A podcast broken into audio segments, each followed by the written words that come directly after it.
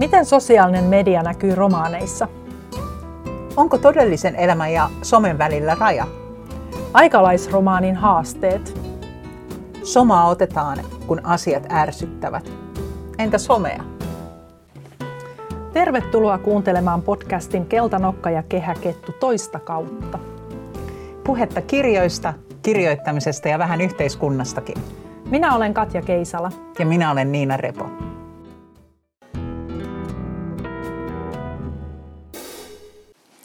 Onko sä Niina sosiaalisessa mediassa läsnä? Totta, toki. Sekä Facebookissa että Instagramissa, mutta en muualla. On, kuinka usein sä siellä käyt? Sata kertaa päivässä ja okay. 50 kertaa yössä. Lähinnä Facebookissa. Entäs sä, Katja? Mulla on profiili Facebookissa. Mä käyn siellä monta kertaa vuodessa. voi, voi laskea siis sormilla. Mitä sä siellä sitten teet, kun sä käyt siellä?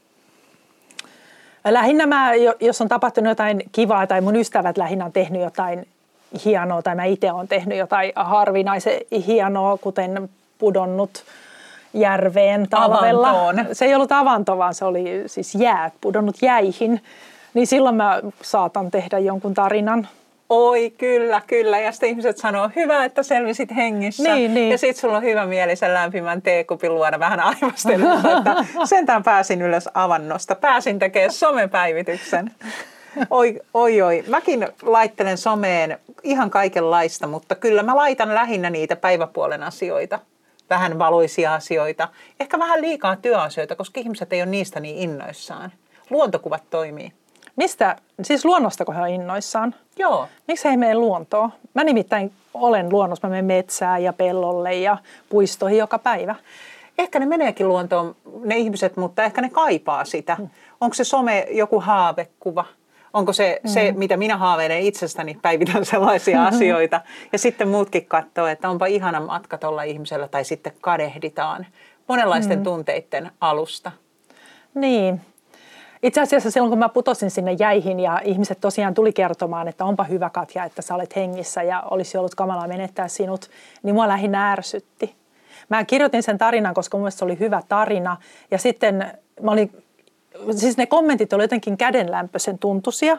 Ja, ja musta tuntui, että mä en tee niillä mitään. Ja sitten ainoa ihminen, joka kommentoi mun mielestä hauskasti, että mä nauroin ja ilahduin, oli, oli semmoinen esikoiskirjailija kollega niin kuin Elina Viinamäki, joka teki aika rankkaa huumoria siitä, että mitä kaikkea mä tästä kokemuksesta nyt voin käyttää hyväksi, kun mä niin, kirjoitan. Esimerkiksi uuden, niin, uuden kirjan lähtökohta. Niin, niin, niin juuri. Eli, eli se, se jotenkin, se, se ei iske muuhun se, se, se puhumistapa tai kirjoittamistapa siellä somessa ja se tapa ilmasta tunteita. Mutta mä kyllä väitän, että se on aika monenlaista, että siellä ollaan joka tapauksessa laidasta laitaa ja mun väite perustuu myös siihen, tai mulla on semmoinen tunne, että some on aika vahva osa nykyaikaa. Onko sun mielestä nykyaikaa ilman somea? Ö, on, ainakin mulla, mulla on, mutta se on kyllä tosi asia, että some ja, ja sen tapainen ajattelu ja kirjoittaminen – ja, ja otsikointi esimerkiksi, niin sehän on siirtynyt meidän tapaan puhua. Se on, se on siirtynyt muihin medioihin ja se on myöskin siirtynyt siihen, että meillä alkaa olla joskus vähän vaikea sanoa asioita, koska me ollaan ehkä vähän peloissammekin, että, että joku suuttuu siellä somessa ja, ja, ja sitten alkaa nälviä meitä. Joo ja sitten tota Twitteristä, jossa olen vaan niin kuin vierailemassa, niin kyllähän sitä pidetään hyvin vihasena alustana. Siis sellaisena, että siellä ihan kuuluukin pe- peitsiä kalistella. Eli näissä alustoissa on varmasti vähän eroa, mutta sitten se kysymys, että millainen on tämä todellisuus, missä me tällä hetkellä eletään ja myös se todellisuus, mistä kirjailijat kirjoittaa. Me ollaan nyt luettu monta itse asiassa oikein ansiokasta teosta, joissa some tai sosiaalinen media on tavalla tai toisella läsnä. Joo, mä itse tykkäsin ehkä kaikkein eniten tästä Patricia Lockwoodin tänä vuonna julkaistusta Kukaan ei puhu tästä nimisestä romaanista, joka onkin saanut paljon kiittävää arvostelua. Se, sehän on todella hieno niin monella, monella tavalla. Si, siinähän some on ikään kuin koko elämä aluksi. Et, et se on kirjoitettu tavalla, jolla somessa kirjoitetaan. Se on fragmentaarista, lyhyttä pätkää – Ja, ja siinä käsitellään asioita samalla tavalla kuin somessa niitä käsitellään. Ja tämä päähenkilöhän tulee kuuluisaksi tällaisella postauksella, kun voiko koira olla kaksonen? Joo, tämä siis täydellinen idioottimaisuus, mikä mun silmin liittyy someen. On kai meillä nyt merkittävämpiäkin ihmisiä kuin, kuin joku, joka tosiaan postaisi sinne, että voiko koira olla kaksonen. Tämä, tämä on niin kuin sen terävin oivallus koko elämässä ja sillä hän tulee kuuluisaksi ja, ja pääsee matkustelemaan eri paikkoihin ja osallistumaan keskusteluihin. Niin, jo, jollain tavalla asiantuntijana. niin, niin. Kyllä ja tämän kun mä olin lukenut, niin mulla meinasi siis jäädä kirja kesken ja mä mm. jätinkin sen kesken, mutta no. sitten mä onneksemme tartuin, tai siis ans, tämän podcastin takia tartuin kirjaa uudestaan. Mä oon nyt todella kiitollinen, että mä luin sen loppuun nimittäin nyt seuraa sitten vähän aikaa tällaisia juonipaljastuksen kaltaisia asioita, joten jos todella haluatte olla kuulematta, niin lopettakaa tähän. Mutta kirjahan kääntyy. Se kääntyy siellä puolessa välissä aivan eri kirjaksi. Itse asiassa se kääntyy vasta puolen välin jälkeen. Et si- siinä mennään siis todella ehkä kaksi kolmasosaa ihan tätä somemaailmaa. Et siellähän on, on juuri sitä semmoista aivan niin kuin – hulluja uutisia, mitä, mitä mun mielestä näkee kyllä ihan muissakin medioissa. Nykyään mie- mieleen jäi tämmöinen, että miehen peräsuoli luiskahti ulos hänen pelattuaan puoli tuntia matopeliä vessanpöntöllä. Ja siis mä näen tämmöisiä uutisia muuallakin kuin somessa nykyään. Ja mä mietin vaan, että missä kohtaa tämä on mennyt tämmöiseksi, koska en mä tämmöisiä 20 vuotta sitten nähnyt. Että tämä on vain yksi vaikutus. Täytyy olla mikä tota internet-alustan mahdollistama klikkiotsikointi kysymys, koska ihan niin. älyttömiä, älyttömiä uutisia koko ajan nautitaan. Ja tosiaan tänne kirjaan niitä on pyydystetty ja kiteytetty monenlaisia. Niin, siis siellä on kaikki turha, mitä voi ikinä kuvitella, mutta sitten siellä on myöskin kaikki tärkeä. Siis siellähän on ne keskustelut rasismista ja eriarvoisuudesta, mutta sitten siellä on myöskin semmoisia oivalluksia siitä, kuinka vaikeita meillä on keskustella nykyään, koska meidän pitää koko aika tiedostaa – me, meidän, pitää, meidän pitää osata käyttää tiettyjä termejä. mä luulen, että diskursseistakaan ei puhuttaisi niin, niin usein, jos, jos ei olisi sosiaalista mediaa, koska ennen diskursseista puhuu vain diskurssitutkijat. Aivan. Nyt, nyt kaikenlaisia termejä nostetaan esiin. Ja mä nautin siinä kirjassa siitä tiukasta kerrontatavasta, joka itse asiassa voi osittain johtua myös siitä, että tämä oli kirjoitettu iPhoneilla. Tämä paljastuu Lockwoodista tehdyistä artikkeleista ja se ehkä se semmoinen tietty napakka fragmentaarisuus näkyy, mutta sulla oli hyvä esimerkki, lainaus tästä kirjasta. Joo, tämä oli, oli niistä keskustelujen vaikeudesta, että miten, miten nykyään on vaikeita. Sana toksinen oli värittynyt eikä siitä ollut enää tavalliseksi sanaksi. Se oli kuin joku, josta oli tullut kuuluisa. Enää ei voinut käydä arkisella lounaalla, enää ei voinut syödä kopsalaattia ulkona olematta perinpohjaisen tietoinen kaikesta. Toksinen, työvoima, diskurssi, normalisointi. Älä normalisoi sitä, huusimme toisillemme, mutta me onnistuimme vain normalisoimaan sanan normalisoida, joka kuulosti siltä kuin Norm-niminen kundi olisi tulittanut sädeaseella muuttaakseen kaikki muutkin ympärillään normeiksi. Joo, kyllä. Kyllä sieltä nykyajan pohdinnat ihan kipeälläkin tavalla tulivat kasvoille ja varsinkin sen loppuosan mukana tavallaan se alkuosa näytti oman sellaisen tietyn, ehkä jopa pinnallisen tai ainakin vähän omituisen tai hulluksi, hulluksi tulleen luonteensa.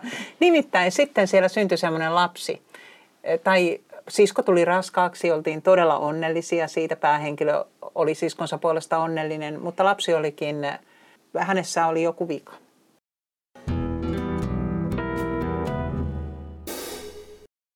Öö, joo, jo ennen kuin lapsi syntyi, niin kävi selväksi tämän kirjan sanoin, että kaikki mikä hänen aivoissaan voi mennä pieleen, niin on mennyt pieleen. Eli hän syntyi, syntyi vaikeasti vammaisena ja, ja oli heti aluksi tiedossa, että, että hän tulee elämään lyhyen elämän ja sitten, sitten varsin nopeasti kuolemaan – ja, ja siis tämä on hirveä tarina. Tämä on niin kamala tarina, mitä, mitä hirveästi pelkäisit, että, tämmöinen tapahtuisi itselle. Tämähän on ihan kamala tarina ja silti tämä nousi aivan käsittämättömän merkitykselliseksi tämä aika siinä kirjassa. Kyllä, itse asiassa tämä oli myös semmoinen risteymäkohta, jossa se todellisuus ja sometodellisuus myös kohtasivat. Ne kohtasivat sitten myöhemminkin, mutta tavallaan ne asiat, mistä somessa puhuttiin, tuli todeksi siinä syntymässä, koska siellähän puhuttiin näitä, myös näitä ihmisoikeuksia ja muihin liittyviä asioita. Ja sitten nämä sattu elää sellaisessa osavaltiossa, jossa abortti ei ollut laillinen. Eli se ei saanut abortoida sitä lasta, se sisar, vaikka se oli tämmöinen elefanttitaudista kärsivä, eli se oli hengenvaarallinen se synnytys, se tiedettiin. Sitten se ihan viime hetkillä lakia venyttäen ja vähän ikään kuin kirurgi, kirurgi teki siinä jopa rikoksen, että se leikkasi sen lapsen sitten tai se synnytettiin pikkusen etuajassa ja tämän jälkeen kaikki muuttui. Se, mikä oli ollut siellä virtuaalimaailmassa jotenkin etäällä ja ei totta, niin muuttui nyt ihoksi ja kosketukseksi ja läsnäoloksi. Joo, ja yhtäkkiä kaikki, kaikki hetket sen vauvan kanssa oli merkityksellisiä. Et mikä tahansa kosketus tai suukko tai läpsäytys siihen vauvaan, niin kaikella, tai että onnistui katsoa sitä vauvaa silmiin, niin kaikella oli todella suuri merkitys. Ja tässä tuli myöskin tuossa sun aborttiesimerkissä, siinä tuli, siinä tuli esille se, mitä, mitä mä ikään kuin ajattelen somessa, että vaikka siellä on asioita ja keskusteluja, jotka koskee todellista elämää, niin jotenkin kummallisessa valossa.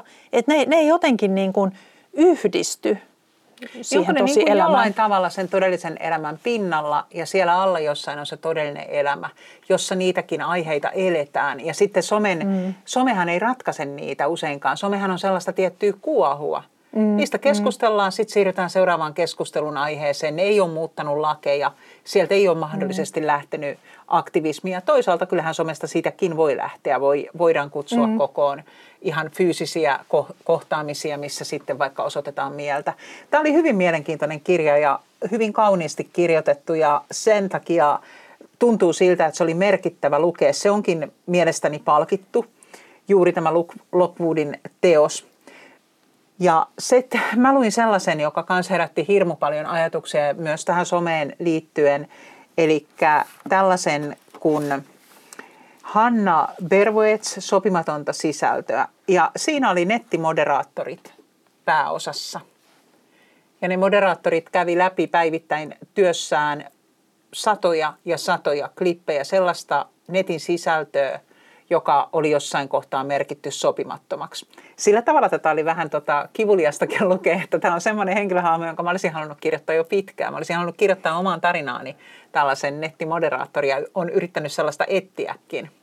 Okei, no toi kuulostaa just siltä, mitä mä haluaisin kirjoittaa mistään hinnasta, koska sittenhän sun pitäisi kuvailla, että mitä on se aineisto, mitä he käy läpi. Kuvailtiinko siinä Kyllä sellaista? siinä kuvailtiin ja siinä oli tota monta lähdettä, eli siinä oli ihan se nettimoderaattorin kohtaama maailma ja sitten se työ oli kuvattu käsitykseni mukaan hyvin realistisesti. Siellä oli kohtaus, missä vauva oli jätetty kadulle, äiti oli jättänyt sen ja sitten sitä vauvaa kivitettiin ja joku hyppäsi katolta, toinen vilsi, vilsi ranteensa ja kolmas iski haarukalla tuohon silmä, silmän alle, että siinä kuvattiin ihan monellakin sivulla sen kaltaista materiaalia, mitä me voidaan kuvitella sen pahan mm. materiaalin olevan, joka sitten ainakin osittain poistetaan netistä.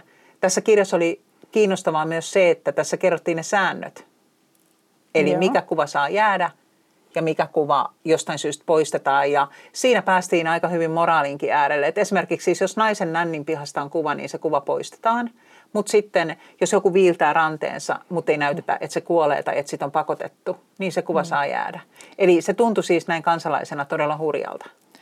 Musta tämä koko juttu kuulostaa ihan karmeelta, mutta mun tulee mieleen tässä kohtaa, että onko tässä nyt se, se ikään kuin se tapahtuma, kun netin ja tosielämän välillä ei ole rajaa, koska, koska mä vaan mietin, että on, tietysti kaikenlaista on tapahtunut aikaisemminkin, mutta musta tuntuu, että tässä saattaisi olla joku semmoinen, että kun ihmiset näkee netissä jotain, niin sitten heille tulee mieleen tehdä jotain, en tiedä pitääkö paikkansa.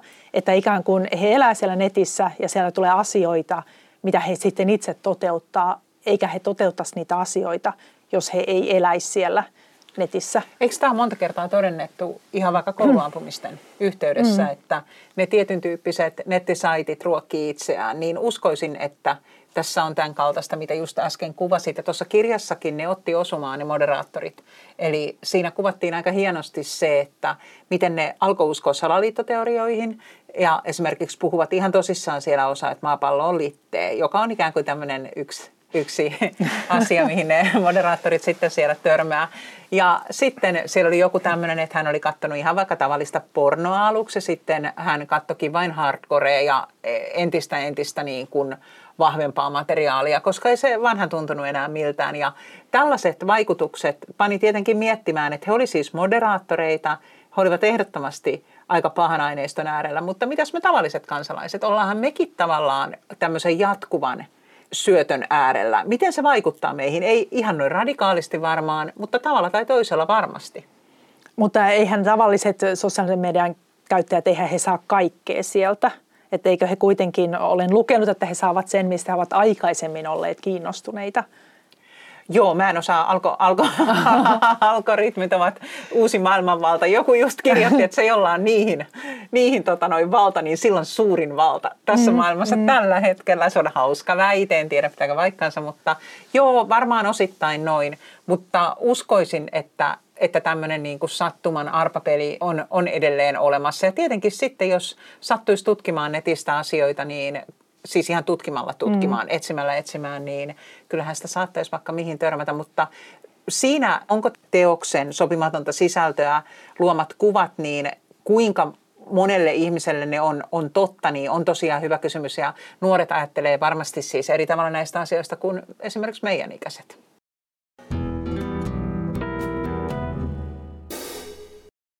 Joo, mehän luettiin yhden nuoremman kirjailijan teos, eli Sara Osmanin, joka on syntynyt 92 ja on ruotsalainen, niin hänen teoksensa Kaikki, mikä jäi sanomatta. Ja siinähän kanssa kuvattiin ikään kuin elämää somessa ja sosiaalisen median, median roolia ihmisten elämässä. Mutta tässähän se sosiaalisen median rooli ei ollut mitenkään niin jo, jollain lailla radikaali. Tai se, se vaan oli osa elämää. Karolin oli henkilö, joka eli ikään kuin Instagramin tuotteistajana ainakin yritti elää. Niin, ja, ja kyllä mä voisin ajatella, että nykyään voisi käydä niin, että joku rikas nuori ihminen luopuu vaikka sitten juristiopinnoistaan ja, ja, ja pyrkii tulemaan tämmöiseksi some-influenceriksi. Juuri niin kuin se Karoliin tässä kirjassa niin, oli tehnyt. Niin. Ja nykyään hän on yliopistossakin, koulutetaan jo somevaikuttajia. Eli se ei ole varmaan mm. mitenkään kovin kaukana se askel siihen, että jos jostain on rahaa saatava ja jostain äh, tavallaan mm. tulee se työnkuva, niin ettei se voisi olla ihan juurikin näin, mitä tämä, tämäkin kirja tavallaan esitti. Tämä nyt ei vielä esittänyt sitä semmoisena täydellisenä voittokulkuna, eli Karolin ei oikein saanut tarpeeksi hyviä diilejä eikä, eikä siinä mielessä tarpeeksi hyvin rahaakaan, mutta se oli kuitenkin selkeästi hänen tehtävänsä. Joo, mutta tota, hänet hän esitettiin hyvin pinnallisena Niin, että hänkin oli ottanut ihmisenä. ehkä osumaa siitä. Joo, tämä Karolinen ystävä Amanda esittää, että Karolinen on patriarkaaliselle yhteiskunnallinen, yhteiskunnalle hyödyllinen idiootti ja että Karolinen vahvistaa naisten ulkonäköpaineita ja, ja, ja levittää syömishäiriöpropagandaa. Ja sitähän tavallaan hän tekikin, hän oli sillä tavalla mielenkiintoinen hahmo, että hänet esiteltiinkin niin, että maanantaina hän oli hyvän asian puolella ja sanoi jotain sellaista, joka oli ikään kuin tavallaan oikein tai sosiaalisesti mm. oikein. Ja sitten seuraavana päivänä hän sitten esitti jotain aivan muuta.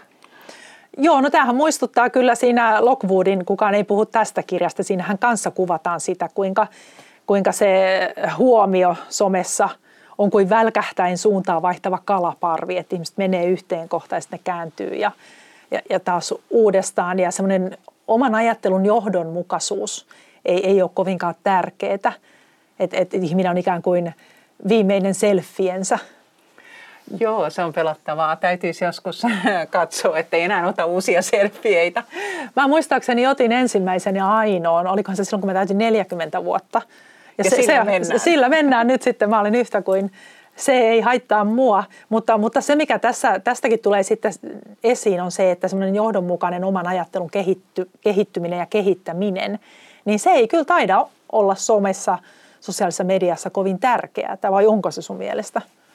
Se voi olla, että siellä on erilaisia kuklia, mm. eli, eli mm. että siellä on vähän eri tavalla asioihin suhtautuvia ihmisiä. Mulla on muutama erittäin syvällisesti ajatteleva ystävä ja sitten on paljon niitä, jotka laittaa oikeasti se viimeisimmän ruokakuvansa. Että mm. ero, ero on aika iso varmaan tässäkin kohtaa. Semmoinen tuli mieleen tarinankertojana, että kun tämä some on nykyaikaa ja se on siis sen takia mm ikään kuin luonteva osa monia kirjoja, niin nyt me ollaan tässä pohdittu kolmea tarinaa, missä tämä some on. Onko ne ollut niin kuin somea tuomitsevia vai onko se some ollut luonteva osa? Onko se ollut peräti osa sitä tarinaa, että se liittyy siihen tarinan kuljetukseen? Millaisia ajatuksia sulla tästä jäi?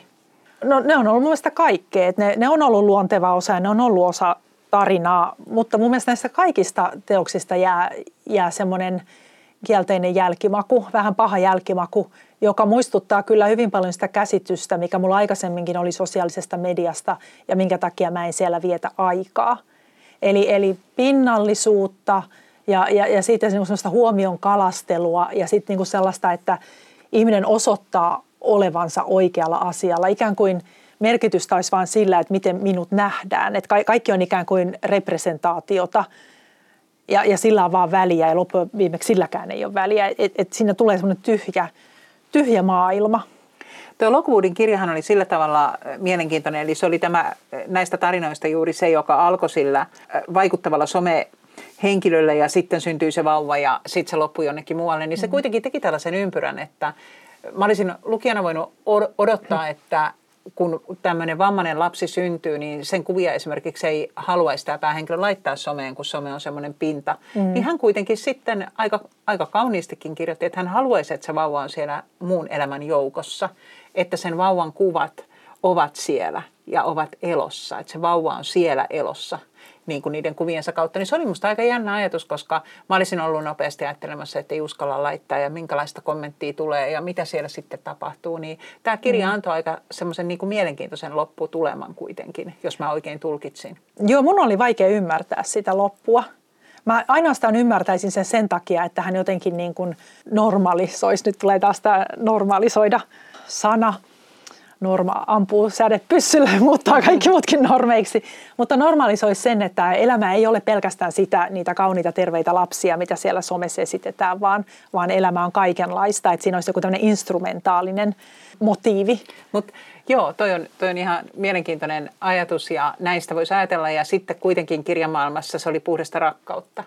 Sillä mm, oli vaan mm. se rakkaus. Se rakasti sitä vauvaa. Se oli siinä siis kirjassa hyvin niin, voima, voimakas niin. tunne siltä ja se jollain tavalla tuli sen kai, koko kaikkeus hetken mm. oli sitä vauvaa. Joo. Ja sitten tuntui, että se halusi sen sinne, missä muukin elämä on, koska se on hänelle niin rakas se vauva. Mm.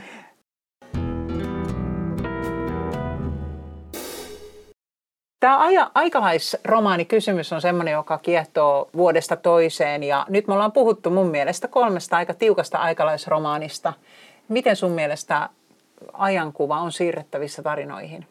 Mun mielestä siellä pitäisi niin pystyä kaivaa jotain, jotain syvempää kuin se, että mikä on vaikka media, mitä me käytetään – No tietysti tämä puhetapa, tässähän on myöskin kiinnitetty huomiota Lockwoodin kielen käyttöön ja siihen fragmentaarisuuteen ja, ja siihen, kuinka se so, somessa käytetty kieli vaikuttaa meidän tapaan käyttää kieltä ja me, kaikkien tapaan kirjoittaa. Jos ajattelisi just tämän kautta siis se sopimatonta sisältöä kuitenkin heitti väitteen, että se sopimaton sisältö suoraan vaikuttaa niiden ihmisten maailmankuvaan – sitä mm. kautta valintoihin ja käytökseen. Ja tämä onkin sellainen kysymys, mitä senkin takia itse miettii, että kun mulla on voimakkaasti se ajatus, että jos me tuodaan joku, joku systeemi, ilmiö, tavara, ohjelmisto tänään kirjaan tai tarinaan, niin se on mm. huomenna jo puoliksi vanha ja mm. kahden vuoden kuluttua varmasti vanha tavalla tai toisella. Eli se ajan siirtäminen tällaisina niin kuin artefakteina tai tavaroina tai tosiaan mm. systeemeinä on hyvin haastavaa. Mutta muutta, mu, muuttuuko ajat niin paljon? Siis onko ihmiset aikaisemmin ollut oikeasti fiksumpia vai, vai, vai eikö ne vaan ole päässyt sosiaaliseen mediaan paljastaa, kuinka tyhmiä ajatuksia ne ajattelee? Ehkä, ehkä he on keskustelussa jossain muualla – niin, onko se sitten se villiintymisefekti, että torilla on villiintyä aikaisemminkin. Hei, nythän Suomi voitti maailmanmestaruuden ja torilla todella villiinnyttiin, joka ei tapahtunut pelkästään somessa, sielläkin varmasti villiinnyttiin. Mutta se, että joukko, joukko siis, mikä se on se hauska sanonta, joukossa tyhmyys tiivistyy, mm, mm. niin me nähdään se nykyään niin somessa koko ajan ja netissä. Ja mm. se on mm. ehkä ollut aikaisemminkin se ilmiö. Ja sitten mm. myös ollaan juteltu tästä että jos ajatellaan, että on nämä todellisuudet, että on tämä meidän ihan tavallinen todellisuus, sitten on se some, missä me esitetään kaunista todellisuutta, mm. niin ainahan ihmiset on halunnut näyttää hyvältä, kuulostaa hyvältä, olla rikkaan, rikkaan oloisia, jos on sattunut olemaan sillä tavalla suuntautunut ihminen mm. ihailtu fiksu. Joo, mä justin tässä vähän aikaa luin Viktor Pelevinin viides maailmanvalta nimistä romaania, joka on suomennettu 2006, mutta mun mielestä se on julkaistu Venäjäksi alun perin 90-luvun lopulla, jolloin ei tiettävästi ollut somea. Siinä kyllä mainitaan jotain internetblogeja, mutta, mutta nekin on aika sivu, sivu, sivu tota, roolissa. Ja tämä teoshan kertoo siitä, kuinka maailman todellinen eliitti on vampyyrejä, jotka kasvattaa ihmiskuntaa niin kuin lypsykarjaa. Ja kun siinä joku sitten uusi vampyyri kritisoi tätä, niin he vaan sanoo, että parempi lypsykarjaa kuin lihakarjaa. He pitää erilaisten, erilaisten asioiden avulla ihmisiä sitten ikään kuin hallinnassa ja yksi näistä asioista on glamour. Ja, ja siinä kirjassa kirjoitetaan, että glamour tähtää juuri siihen, että ihminen viettäisi elämänsä häpeän ja itsehalveksunnan pilvessä. Se on tila, jota kutsutaan perisynniksi ja se on kauneus ja menestysihanteiden sekä älyllisen loiston kuvien kulutuksen välitön tuote – Glamour ja, ja diskurssi hukuttavat kuluttajansa köyhyyteen, idiotismiin ja surkeuteen. Eli glamourin tarkoituksena on näyttää ihmisille, kuinka paljon niiltä puuttuu ja, ja kuinka köyhiä ne on verrattuna, mitä kaikkea niillä voisi olla ja, ja mit, mitä heillä ei ole. Niin, miten väitetään tai koetaan välillä, että somekin toimii? Niin, niin, niin. niin mun mielestä tämä oli aikalaisromaani. Mun se kertoo tästä ajasta, vaikka se on kuitenkin montakymmentä vuotta vanha ja se kertoo täysin toisenlaisesta ajasta, kun some ei ollut vielä framilla tällä tavalla. Kyllä, ja nyt kun mä olen tutkinut menneitä aikoja sitä tällä hetkellä kirjoituspöydällä olevaa työtäni varten, niin onhan sielläkin kovasti näytettävää ollut ihmisille ja miten on näytetty. On näytetty mm. tavaralla ja on näytetty vaatteilla ja on näytetty taloilla. Niin mm. kyllä nämä heijasteet tuntuu kulkevan ajasta aikaan. Ja missä ne näytön paikat mm. sitten kulloinkin on, niin ehkä se on se tosiaan, joka myös vaihtuu ajasta aikaan. Toi oli muuten ihan sama kuin se opettaja vampyyri kertoi tälle uudelle vampyyrille. Tämä tässä on ihmiselämästä kysymys, että aina, aina on näytettävä, että mulla on pääsy johonkin hienompaan kuin sulla. Et nyt jos sä sanot, että sulla on vaikka hienommat vaatteet, niin sitten mä sanoisin, että, että mulla onkin ystäviä, jotka on syvällisempiä kuin, kuin sun ystävät. Tai mun ystävillä on vielä hienommat niin.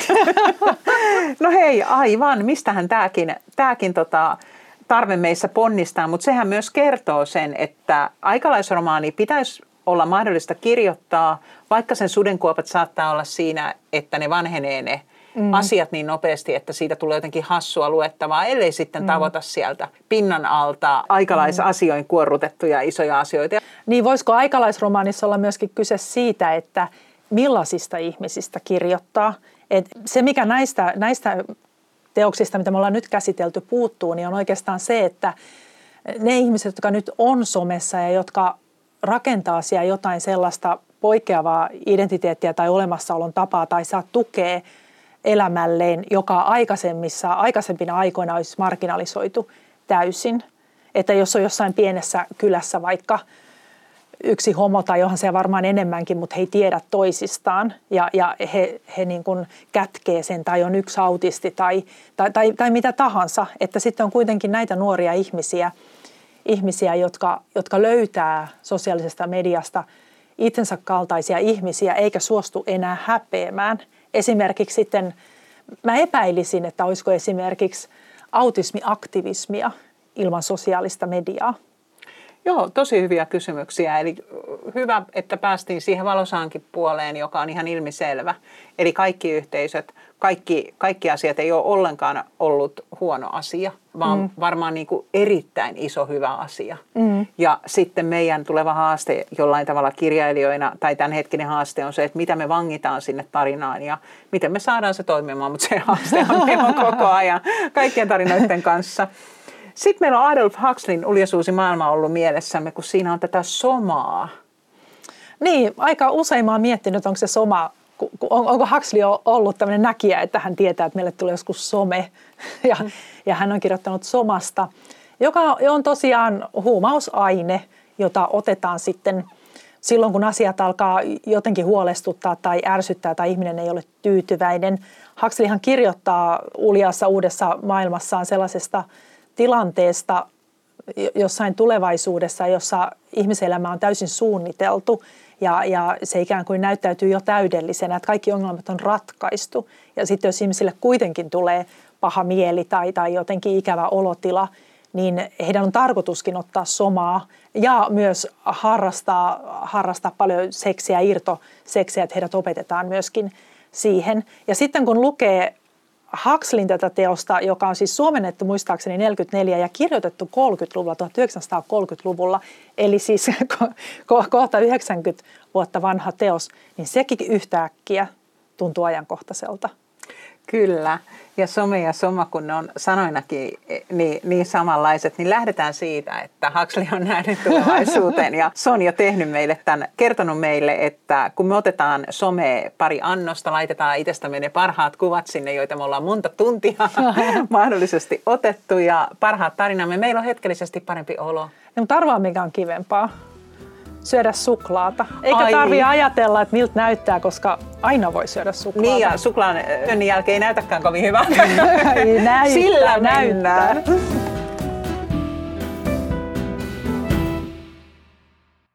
Tämä on TS-kirjan tuotantoa.